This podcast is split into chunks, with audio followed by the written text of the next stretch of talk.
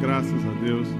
A paz do Senhor a todos que estão aqui e a você que está na sua casa, que está ouvindo essa palavra. O Senhor de fato é o nosso consolador e nós vamos falar sobre isso na palavra dessa noite. Eu queria dizer, eu queria dizer, o Senhor ele tem feito um trabalho é, impressionante no nosso meio, um trabalho de conforto, de conforto, de consolo. Ele tem agido, tem feito milagres. A nossa vida está na mão dele e é isso que a gente tem declarado por meio desses louvores e é isso que nós vamos declarar ainda hoje na palavra que nós vamos ler. Eu queria ler o texto que está em Neemias, Neemias capítulo 1. Quem está aqui presente pode ficar em pé. Se você estiver na sua casa e quiser exercitar isso, leia a palavra do Senhor em pé, em reverência à palavra do Senhor. Neemias capítulo 1, nós vamos ler apenas um versículo.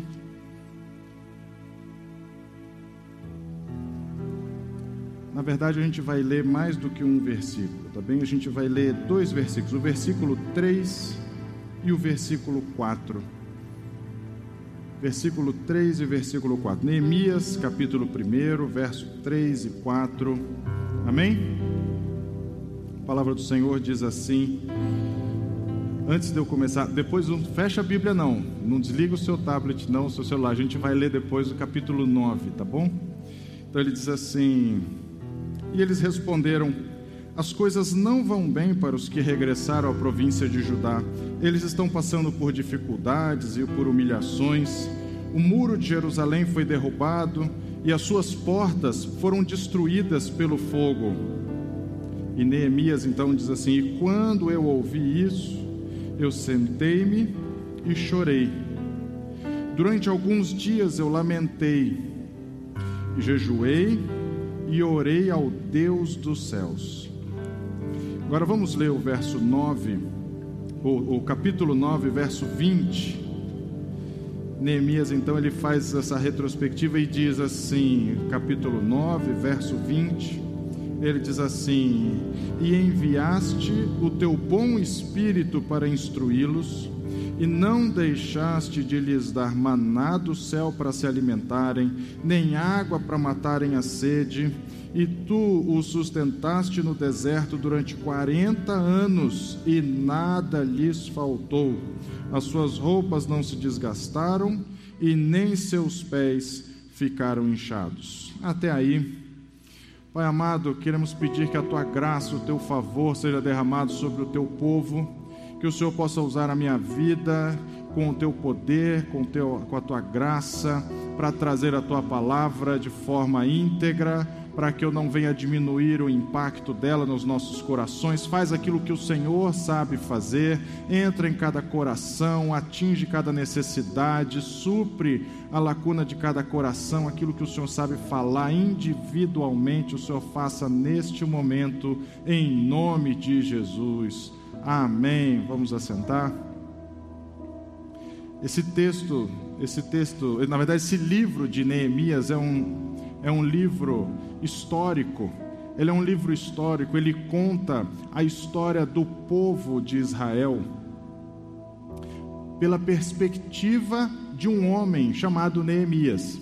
Neemias era um homem temente a Deus e ele servia a um determinado rei, e ele era um rei persa. Então, do ponto de vista histórico, o povo de Israel havia sido levado cativo, é o chamado cativeiro babilônico, ele foi levado cativo pelo imperador da Babilônia, e ele ficou cativo na, na, Babilônia até que aquele império babilônico foi substituído, foi sobrepujado pelo império medo-persa. Então, Neemias quando aparece Neemias na palavra, Neemias ele está servindo a um rei persa, que era aquele rei que, que veio em substituição ao rei da Babilônia, já na, no final desse, desse cativeiro de Israel. O que acontece é que depois de um período servindo como servindo cativo na Babilônia, algumas pessoas voltaram a, a Jerusalém, voltaram a Israel. E quando voltaram, o que acontece é que eles encontram um lugar completamente destruído. Os muros que cercavam a cidade, que davam proteção à cidade, estavam completamente destruídos. As portas que serviam de proteção, que serviam de controle de quem entrava e saía, daquilo que entrava e saía, aquelas portas estavam queimadas, destruídas. Aquele era o cenário que aquele povo que voltou de cativeiro encontrou. E esse texto, então, que nós lemos no capítulo 1, é quando Neemias, servindo ao rei, ele recebe essa informação: olha, como é que está o pessoal lá em Israel? E a informação que ele recebe é a seguinte: olha, não vai nada bem a situação lá está ruim, o pessoal está numa situação é, difícil, eles estão sofrendo humilhações, porque eles não são considerados, um, não é considerado um lugar é, de gente morar, de pessoas estabelecidas morar, aquilo está destruído, aquilo está destruído. A reação de Neemias é uma reação, então, essa que nós lemos, ele diz assim: Eu sentei e chorei. Quando eu ouvi o que eles estavam falando, eu sentei e chorei. O que acontece, o que acontece nessa história? Esse livro de Neemias é um livro fantástico, ele é um livro muito rico, porque ele conta uma história de reconstrução, uma história de recomeço. Ele conta a história de um povo que sai desse, desse cativeiro e de repente se vê de volta num lugar tendo que reconstruir as coisas, tendo que reconstruir. Esse, esse livro de Neemias, então, é uma história de reconstrução. É uma história de reconstrução. E assim como cada aspecto da palavra, assim como cada história contada na Bíblia, ele tem uma aplicação prática na nossa vida, ele tem uma aplicação prática no nosso coração. Não é assim com a nossa vida, a gente vai falar daqui a pouquinho sobre isso, como o Senhor, ele, ele faz uma reconstrução na nossa vida. A gente já vai falar sobre isso em um minutinho. Mas Deus é esse Deus de reconstrução. Mas acima de tudo, eu queria começar dizendo assim: vocês já repararam como tudo que Deus faz, Deus faz perfeito, Deus cria um ambiente perfeito? E aí ele insere aquela pessoa ou aquela criatura num determinado ambiente que foi feito para ela. Quando a gente vê os peixes, ele primeiro criou o ambiente marinho propício para que os peixes eh, vivessem. Ele criou todas as coisas e um dia ele falou o seguinte: olha, ele criou um ambiente, ele criou o jardim do Éden criou o homem para que ele pudesse visitar num ambiente paradisíaco, para ele visitar o homem todos os dias. Ele criou um ambiente perfeito para o homem. Ele criou um ambiente perfeito, colocou o homem nele. Quando a gente olha, quando a gente olha uh, o culto que nós tivemos, hoje a gente está aqui num culto que é exclusivamente online, né? Mas o culto que nós tivemos presencial, nós pudemos, a igreja toda pôde perceber isso claramente, né? Houve uma presença de Deus é, na, na, reunião do povo dele, há uma presença maravilhosa, há uma atmosfera, há um mover de Deus no meio do povo. Existe algo de especial, existe algo nesse ambiente que Deus prepara, e é engraçado que o nosso coração sente isso. Parece que ele, ele se identifica com aquele ambiente, ele fala assim: é isso aqui, eu nasci para viver aqui, nesse tipo de ambiente, onde tem esse mover de Deus, meu coração ele é feito para esse lugar. Eu nasci para viver isso. Parece que o seu, seu espírito se identifica com aquele ambiente. É, você, você fala assim: esse é o meu lugar. Esse é o meu lugar. Imagina que Jerusalém era esse lugar para o povo, para o povo de Israel. Era esse lugar onde Deus havia preparado todas as coisas, projetado todas as coisas mas em algum momento da história aquele povo foi arrancado desse lugar que Deus havia preparado e foi ser escravo, foi servir em cativeiro babilônico.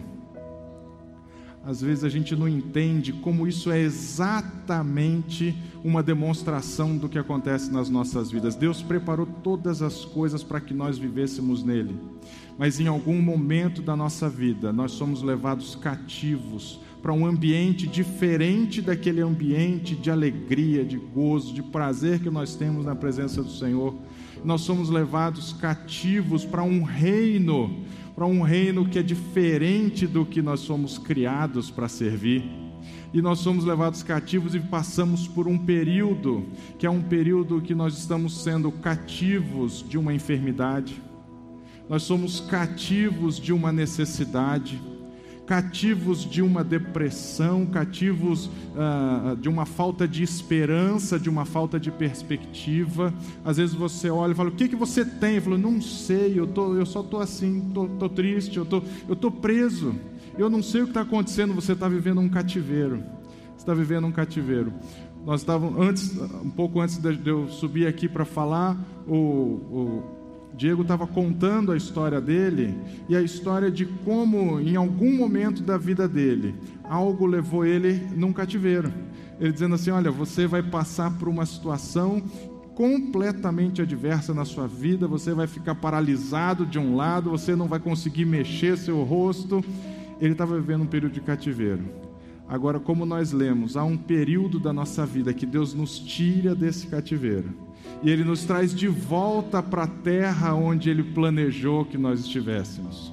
Agora, quando a gente chega, as coisas não são um, um, um, passe de mágica, há um período de reconstrução. Não foi isso que ele estava narrando? Ele estava dizendo isso devagarzinho, ele foi abrindo, foi aprendendo, foi movimentando, começou a piscar, começou a mexer a boca. Há um período de reconstrução. E é isso que hoje a gente vai aprender com Neemias, sobre essa reconstrução da nossa vida, a reconstrução desse ambiente em que nós fomos criados para estar.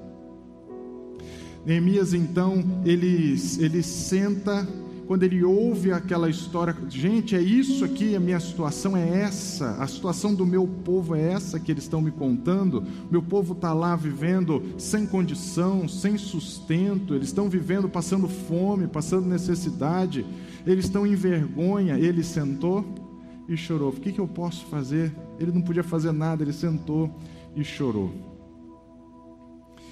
Aqueles que conhecem o meu pai, conhecem um pouco da história dele. Meu pai, ele, ele foi órfão de pai, ele perdeu, é, ele perdeu pai e mãe com 12 anos. Quando ele tinha 12 anos, ele já não tinha nem o pai e nem a mãe. E ele, ele conta essa história, eu brinco com ele que ele vai chegar no céu contando essa história, porque ele conta isso para muita gente. Mas é a vida dele, foi o que ele passou, aquilo marcou o coração dele, marcou a vida dele. E ele conta então que quando deram a notícia para ele de que o pai dele havia morrido e já a mãe dele havia morrido, ele então, ele falou o seguinte, ele foi para uma calçada, ele sentou na frente da calçada e falou assim: "Eu sentei e chorei. Eu não podia fazer mais nada. Eu falei assim: eu estou sozinho. Falou: o que eu senti naquele dia foi Deus me abandonou. Era isso que ele sentiu. Eu estou sozinho nesse mundo. Eu não tenho pai, eu não tenho mãe, eu não tenho ninguém que seja por mim. Eu, a, a família dele toda da Itália, ele aqui no Brasil, se sentindo completamente abandonado, completamente sozinho. Ele diz: Eu sentei e chorei. Ali eu falei assim: Não tenho ninguém que seja por mim. E ele dizendo assim: Passaram alguns anos, passaram alguns anos. E ele um dia teve um sonho e ele, naquele sonho, viu o Senhor assentado, ele dizendo assim, ele assentado sobre o trono dele, olhando o mundo, ele olhando o mundo, o, o globo terrestre de cima, e ele, daquele globo, ele via a vida dele mesmo, meu pai vivendo a vida dele, e ele dizendo assim: Senhor, eu estou me sentindo tão sozinho, e então Deus levou ele pela história dele. Aquele sonho foi o, foi o encontro, foi a resposta de Deus para ele, mostrando o seguinte: você se lembra quando você estava sentado naquela calçada, eu estava com você. Você se lembra quando você caiu do posto e você caiu de 3, 4 metros de altura, eu estava com você. Você se lembra quando você estava com um tumor é, eu estava com você e você foi curado. Você se lembra quando também você pôde ter a oportunidade de viajar e passear de navio? Eu estava com você. Em momento nenhum você ficou sozinho. Em momento nenhum eu te abandonei. Mas naquele momento, até, aquele, até o tempo de restauração chegar, tudo que ele podia fazer é: eu sentei, e chorei. Há uma reação natural da nossa parte, uma sensação de impotência, eu não posso fazer nada, eu não tenho capacidade de mudar o meu futuro, até que Neemias muda a abordagem dele. Neemias diz o seguinte: a partir de agora, depois desses dias sentado aqui chorando, quer saber? Eu vou mudar minha abordagem. Há alguém que pode mudar o meu destino, há alguém que pode mudar o destino do meu povo, e não sou eu que vou aqui conseguir fazer alguma coisa, mas eu vou então jejuar e vou orar. Minha abordagem agora vai ser uma abordagem de dependência de Deus. Deus vai poder fazer algo que eu jamais vou conseguir fazer sozinho. Ele vai poder mover as coisas de um jeito como eu jamais poderia mover. Ele pode mover essas coisas, Senhor. Eu vou, eu vou me entregar a Ti. A minha abordagem agora não é mais natural, não é mais do meu ponto de vista uh, uh, individual, né, olhando para mim mesmo, mas agora eu vou olhar para o alto, para o autor e consumador da minha fé, aquele que ainda está sentado no trono, que pode todas as coisas, é para ele que eu vou dirigir a minha atenção. Senhor, eu vou orar ao Senhor, eu vou entregar o meu coração para aquele que pode mudar a minha vida. Senhor Deus, é para o Senhor, é para o Senhor que eu vou, eu vou me voltar para o Senhor. Essa foi a abordagem dele. Quando ele faz essa abordagem, Deus move as coisas, Deus usa as pessoas, usa as circunstâncias, a ponto de usar o próprio rei a quem ele servia. E o rei falou o seguinte: O que está acontecendo, Neemias? E ele diz assim: O que, que eu estou vendo você chato, chateado, você triste? Ah, rei, desculpa, mas como eu não ia ficar triste se o meu povo está sofrendo? O que, que você quer que eu faça? Às vezes a gente acha que a nossa ajuda que a nossa saída vai vir exclusivamente daqueles que estão próximos da gente, que são nossos amigos, ou daqueles que são né, os nossos irmãos, aqueles que são dos nossos. Ele, sendo judeu, esperava que a, a, a solução da vida dele viesse de outro judeu, mas não. Às vezes o Senhor usa mesmo as pessoas que estão dominando sobre a nossa vida, mesmo as circunstâncias que estão dominando sobre a nossa vida, qualquer coisa Deus pode usar para mover, para te abençoar. Frequentemente, Deus usa aquilo que mais desafia a gente para trazer vitória e bênção na nossa vida. No último domingo eu estava mencionando, Deus usou Golias para promover Davi. Davi, para chegar no trono que era o destino dele, ele precisava passar por Golias, era o grande desafio da vida dele. Deus, às, vezes a gente acha que o nosso, nosso socorro vai vir, as armas vão vir daqueles que estão próximos. Ele rejeitou a arma de Saul, ele foi usar a espada do próprio Golias para terminar a vitória dele. Há algo de extraordinário, Deus não está limitado naquilo que, ele, naquilo que ele faz em nosso favor, não está limitado em relação a quem ele usa. Presta atenção nisso, Deus é dirigido pelo seu propósito eu, eu, queria que vocês entendessem isso. Quando, quanto mais a gente lê a palavra, quanto mais a gente lê a palavra, a gente entende isso. Deus, ele é dirigido exclusivamente pelo seu propósito.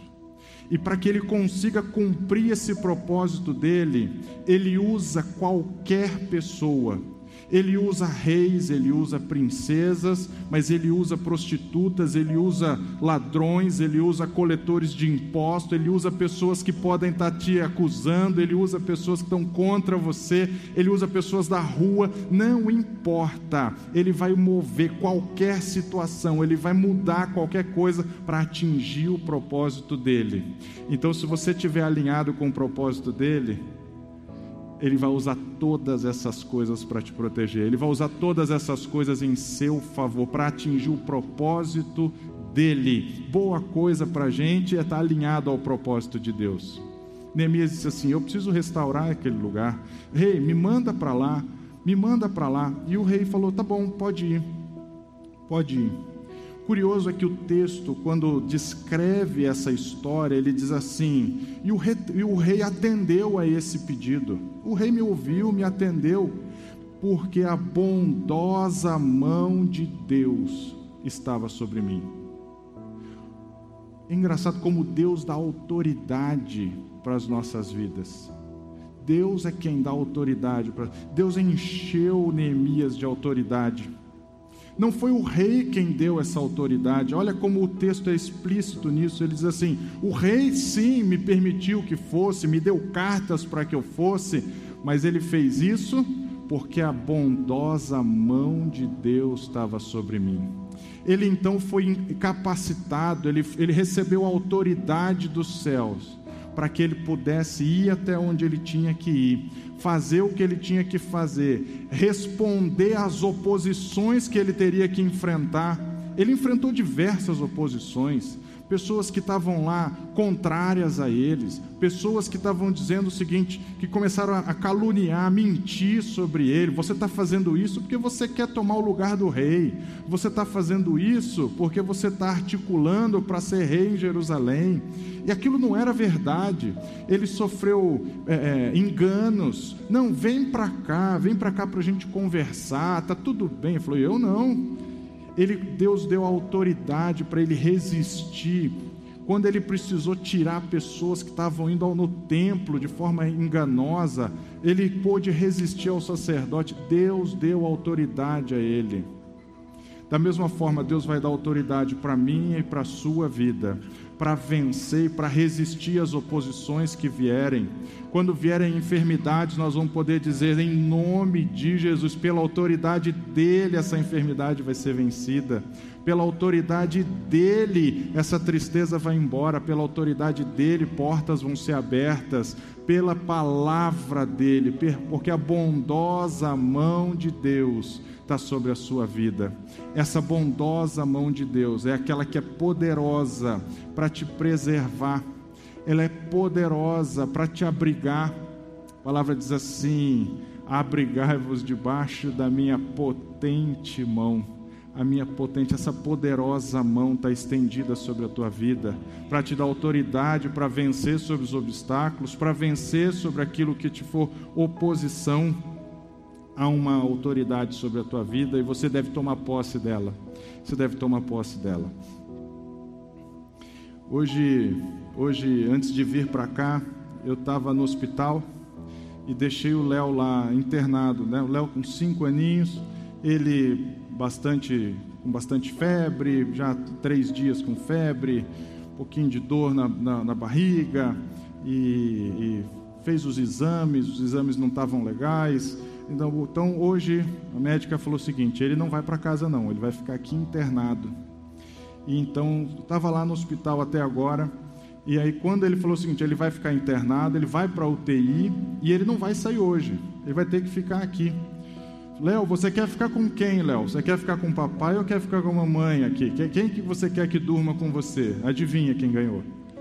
Eu queria ficar, né? Mas não teve jeito. Não, eu quero mamãe, eu quero mamãe. Não tem jeito. Na, na aflição é a mãe que serve. Pai não serve para nada essas horas. Eu fiquei lá com ele, orei com ele. Aquilo que eu poderia fazer, eu fiz. Eu entreguei ao Senhor, né? Então, Senhor, eu, pude, eu primeiro eu sentei e chorei, né? Depois é o seguinte, agora eu vou jejuar e vou orar, porque isso está nas mãos, a, a bondosa mão do Senhor está sobre ele. Assim como está sobre ele, está sobre a Laura. Assim como está sobre a Laura, está sobre o Mateus. Assim como está sobre o Mateus, está sobre todo o povo dele. A poderosa, bondosa mão dele para agir em a, oração, ela pode alcançar, a mão de Deus pode alcançar lugares que eu e você não podemos alcançar, pode abrir portas que eu e você não, não podemos abrir, a mão dele pode criar caminhos no meio do deserto onde não existe caminho, a mão dele vai à nossa frente. Uma das coisas que Neemias fez, uma das primeiras coisas, ele então começou a reconstruir os muros. Imagina quando ele chega naquele lugar, tudo destruído, tudo, tudo com fogo, as pedras caídas, o lixo tomando conta. O que, que ele faz? Ele então começa a limpar aquele lugar. Ele, o que, que você faria para fazer uma reforma? Vamos tirar o lixo, vamos tirar esse entulho, vamos começar do zero. Ele então tira aquele entulho e uma das e ele começa a restaurar as portas. Cada porta tem um significado. Eu, hoje não dá tempo da gente falar sobre isso, mas cada porta tem uma lição para as nossas vidas, tem um significado para as nossas vidas. A primeira porta é a porta das ovelhas. Ele restaura aquela porta das ovelhas. Eu, você pode lembrar, eu sou a porta das ovelhas. Aquele que passar por mim sairá e encontrará pastagens, pastagens. Primeira coisa, primeiro encontro nessa reconstrução é reconhecer isso. Eu preciso passar por Jesus, né? Eu preciso que Jesus me conduza e me dê o meu alimento, me conduza, me dê a direção. Ele é o meu pastor, é o pastor da minha vida. Era a porta das ovelhas. Mas hoje eu queria concentrar. Quando ele diz assim, ele tira aquele entulho e ele restaura o que ele chama de a, a porta do monturo. A porta do monturo, é a porta do lixo. É a porta do lixo ele tira todo aquele entulho, todo aquele lixo, e ele preserva, ele restaura aquela porta do lixo. Uma das coisas que a gente tem que aprender nesse processo de restauração é aprender a jogar fora todo o lixo, a jogar fora aquilo que não presta. Você quer ver? Às vezes as pessoas vão dizer o seguinte: isso que você está querendo é impossível. Isso que você está querendo não dá para você conseguir, você não consegue, você não pode conseguir isso, não dá. São lixos que vão se acumulando no seu coração, vão criando raiz, aquele mato vai crescendo, você vai começando a acreditar nessas mentiras de que você não pode, de que você não é capaz. Mas isso é lixo, tira isso da sua vida. Você começa a lembrar de quem você é filho. Por isso que a gente repete tanto: você é filho do Deus Altíssimo, você é filho do Rei Eterno. Começa a lembrar a sua história, da onde você veio. E foi exatamente isso que Neemias faz. Neemias, quando ele volta para Jerusalém, ele encontra as pessoas morando lá, mas elas não lembram a história delas elas, não, elas perderam a identidade delas. Ele começa então a trazer a história daquele povo de volta à memória.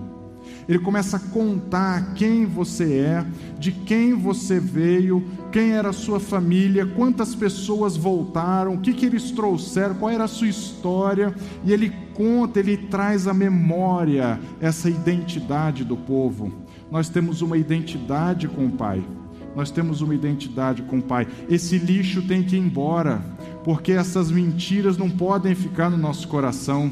Olha, ele, ele não, você está querendo, está querendo demais. Por que, que você não fica aqui desse jeitinho mesmo? Você acha que você vai conseguir esse emprego que você quer? Mas é para ganhar muito. Você não vai ganhar tudo isso. Olha, não deixa esses, essas, esse lixo tomar conta do seu coração, não não deixa mágoa. Você brigou com fulano, você não gostou do jeito que fulano falou com você, aquilo vai fazendo um, vai, vai criando um entulho no seu coração. Tira isso, bota isso para fora.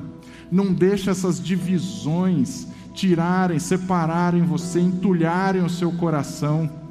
Não deixa isso atrapalhar a sua vida e o seu relacionamento, a reconstrução de Deus na sua vida, a obra dele, como ele está preparando as coisas dentro do seu coração. Não deixe isso atrapalhar, não.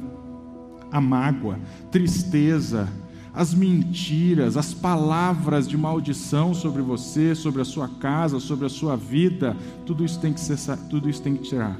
Tudo isso tem que tirar. Tira tudo isso. Agora não só vai tirar uma vez, você vai manter essa porta aberta você vai manter essa porta restaurada, porque cada dia que isso acontecer, cada dia que alguém trouxer uma palavra dessa sobre você, uma mentira dessa sobre você, você vai levantar e vai dizer: Eu sei de quem eu sou filho, eu sei em quem eu tenho crido, essa, esse lixo não vai ficar no meu coração, isso vai sair do meu coração, porque eu sei em quem eu tenho crido, eu sei de quem eu dependo minha dependência não está nessas pessoas que estão dizendo isso, não está nas mentiras que São Balate, que Tobias está trazendo, mas está na mão bondosa de Deus que está sobre a minha vida. Ele tirou todo o lixo, ele restaurou essa porta do monturo. Agora, ele continua trazendo a memória daquele povo, toda a história. Ele diz assim, aquele versículo 20 do capítulo 9: E o Senhor, então, ele, ele lembrando de tudo que Deus fez, ele diz assim: o Senhor nos deste o teu bom espírito. Esse processo de reconstrução, saiba que você não precisa reconstruir nada sozinha. Ele é o nosso consolador. Ele é o nosso consolador. Ele é aquele que está conosco. Ele nos deu o seu bom Espírito, é o Espírito Santo que é o consolador das nossas almas. Ele nos deu nesse processo de reconstrução. Quando você olhar para o lado, você não vai, não vai dizer como meu pai, eu me senti sozinho você vai poder dizer: O Espírito Santo esteve comigo todos os momentos da minha vida. Eu estou aqui pregando para vocês, mas eu sei que o Espírito Santo está lá com o Léo no hospital, está cuidando dele. O Espírito Santo está cuidando da Laura, do Mateus. O Espírito Santo está cuidando das nossas casas, está entrando nos nossos lares, falando com os nossos familiares, visitando nossos filhos, visitando as necessidades, abrindo portas de emprego. Ele é o consolador da nossa vida. E o Senhor nos deu o seu bom bom espírito. E ele fala mais, ele, diz, ele fala qual é o objetivo daquele espírito. Ele diz assim: e trouxe esse espírito para nos ensinar, para nos instruir. Um dos grandes, uma das grandes dificuldades da nossa vida, eu pelo menos me sinto assim: Senhor, para onde eu vou agora? O que, que eu faço? Qual é a decisão a tomar? eu faço isso ou faço aquilo? Eu vou para esse lado eu vou para aquele? Eu aceito essa oferta ou aquela proposta? O que, que eu vou fazer? Há algo de extraordinário que Deus faz, Ele traz o Seu Espírito Santo para morar dentro do nosso coração, e esse Espírito Santo, Ele nos instrui, Ele nos ensina. Então, quando você, no processo de tomada de decisão na sua vida, lembra de ouvir esse Espírito Santo. A Bíblia diz assim: seja a paz de Cristo o árbitro no vosso coração. O que você tem que fazer é ouvir esse Espírito Santo que está aqui dentro. Ele está aqui para te ensinar, ele está aqui para te instruir. Uma das cláusulas da nova aliança, que a gente tanto prega aqui, essa graça, aliança da graça, aliança do favor de Deus. Olha como você tem duas alianças completamente distintas. A primeira aliança, aliança é, é, baseada na lei mosaica, era aquela aliança assim: você faz o certo e aí você não vai morrer. Se você fizer o certinho, se você andar sempre dentro, em cima da faixa, você não vai, você vai escapar, você não vai morrer. Se você vai amar, você vai não cobiçar, cabe a você dominar sobre o pecado, é você, você, você. Toda a lei estava centrada em você. Agora, quando Deus apresenta essa nova aliança, olha como ele diz: E eu vou escrever nos vossos corações, eu vou escrever nos vossos corações. Ele escreve a vontade dele nos nossos corações.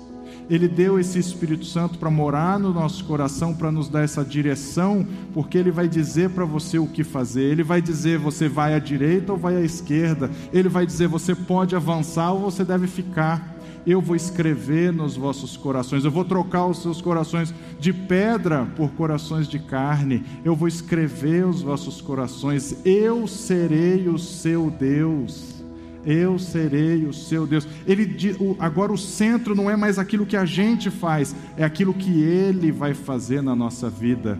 Ele vai escrever, ele vai ser o Deus da nossa vida, ele vai direcionar a nossa vida, onde a gente deve andar, o que a gente deve fazer. O Espírito Santo vai nos instruir e nos deste o teu bom espírito para nos instruir.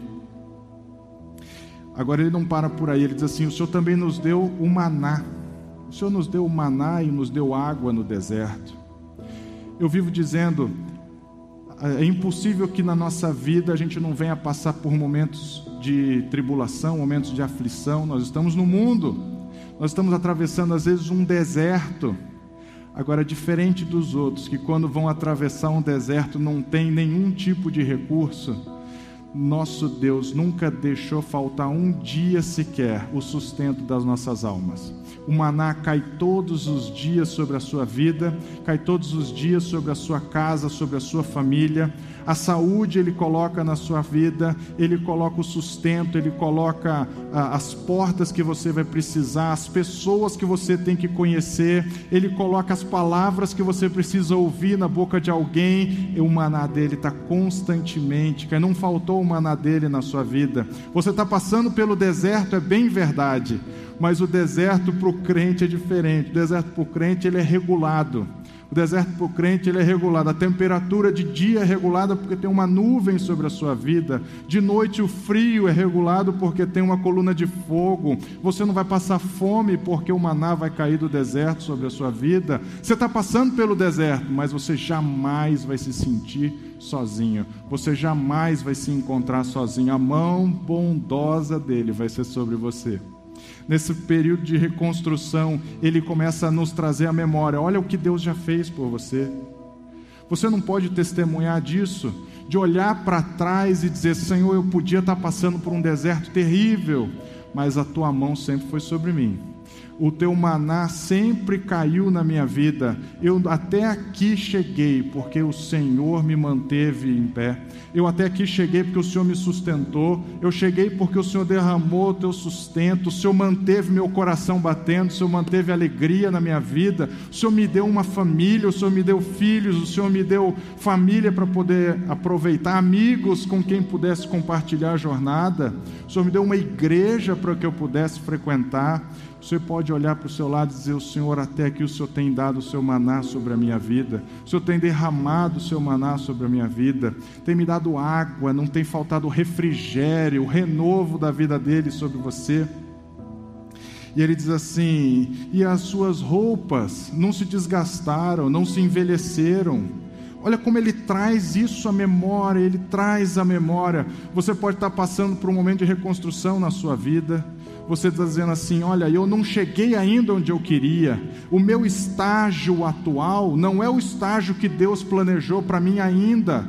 Eu ainda tenho muito que construir, eu tenho muito que conquistar, eu ainda tenho muito para melhorar na minha vida. Eu não estou hoje vivendo aquilo que Deus ainda planejou para mim, porque o que Ele planejou é tão alto, é tão elevado, é tão bom, é tão profundo que nem olhos viram, nem ouvidos ouviram, nem jamais chegou ao coração do homem aquilo que Deus preparou para aqueles que o amam. Nós não, não temos ideia de, da glória que haverá na nossa vida, mas nós estamos nessa fase de reconstrução dela, nós estamos nessa caminhada de reconstrução. E nessa caminhada ele lembra: olha, suas roupas não se desgastaram você lembra de quem você é filho, você lembra de onde você veio, porque nesse processo, na sua história, você passou por coisas que ninguém pode imaginar. Você passou por situações terríveis, por momentos de prova, de luta, mas as suas roupas não demonstram isso não. Quem está olhando de fora olha para você e fala: Poxa, mas tá como você está tá bem, né? Tá tudo bem, né? E você diz: Está tudo bem. As pessoas não têm ideia de, do que você passou, de como você foi moído, de como você foi provado, de como você precisou exercer sua fé, paciência, como você precisou exercer sua dependência de Deus. Mas as pessoas olham para você e vê o seguinte: eu estou vendo uma pessoa cuja salvação jamais foi abalada. Eu estou vendo uma pessoa que ele pode ter passado pelo deserto, mas a bondosa mão de Deus sustentou essa pessoa. Ele está aqui, eu não estou vendo um coração aflito, amargurado, quebrantado, eu estou vendo um coração grato a Deus por tudo que ele fez. Eu estou vendo um coração de uma pessoa que é feliz porque Deus é com ele, uma pessoa que reconhece que a mão de Deus é por ele, as, as roupas estão novas aquilo que os outros veem sobre você, eles jamais vão poder dizer que você passou pelo que você passou, porque na verdade a mão dele foi sobre você. A poderosa mão e bondosa mão dele te sustentou. Nós podemos dizer assim: o Senhor tem feito maravilhas no nosso meio. A gente já está finalizando, mas é importante você entenda isso, o quanto Deus tem feito na sua vida. Ele enviou Neemias, o próprio nome Neemias significa aquele que foi consolado por Deus. Aquele que foi consolado por Deus. A vida de Neemias é a vida de cada um de nós. A minha, a sua vida, aquela vida que foi consolada por Deus. Você pode dizer isso? Que você foi consolado por Deus? Que nesse processo de reconstrução, Deus usou pessoas, usou as circunstâncias para moldar a sua vida, para que você pudesse reconstruir a sua vida rumo àquilo que Deus quer, para que você tivesse a glória de Deus restaurada na sua vida, de acordo com a glória que Ele projetou que a sua vida tivesse. Nesse processo de reconstrução, Saiba disso. Você pode sofrer oposições. Você vai sofrer oposições. Você pode ter que, que responder a essas oposições com inteligência, com sagacidade, mas haverá uma autoridade de Deus sobre a sua vida. Haverá essa autoridade. Em nenhum momento você deve se esquecer de onde você veio e quem te trouxe até aqui, porque Ele derramou sobre você o seu bom espírito para te instruir. Nessa caminhada de reconstrução, lembre disso. Deus, o Espírito Santo de Deus, vai te guiar e te direcionar lembra de ouvir essa voz no seu coração, porque é Ele quem está escrevendo no seu coração aquilo que você haverá de fazer. Você lembra disso, lembra que você não está sozinho, lembra que haverá a instrução de Deus na sua vida e que Ele é aquele quem faz com que tudo que você passe, você passe sendo regulado pela bênção, pela provisão, pela constância dele durante 40 anos não faltou um dia sequer o maná, não faltou a água para aquele povo, e por mais que eles estivessem num ambiente sem recurso nenhum, Deus criou o recurso para que eles pudessem passar ilesos durante aquele período todo. Lembra de onde você veio, começa a adorar o nome do Senhor, começa a dar graças a Deus. Senhor, obrigado porque o Senhor me deu o teu bom espírito. Obrigado porque nesse processo de reconstrução, nesse processo de eu ser quem o Senhor me chamou para ser, nesse processo de eu ser uh, e exercer tudo aquilo que o Senhor preparou para a minha vida, o Senhor me deu o seu espírito, o Senhor me deu o seu maná, me deu o seu sustento, o Senhor preservou a minha vida, preservou a minha salvação, o Senhor preservou a minha caminhada contigo. Começa a adorar o nome dEle, o Senhor glorifica o nome dEle por meio desse louvor.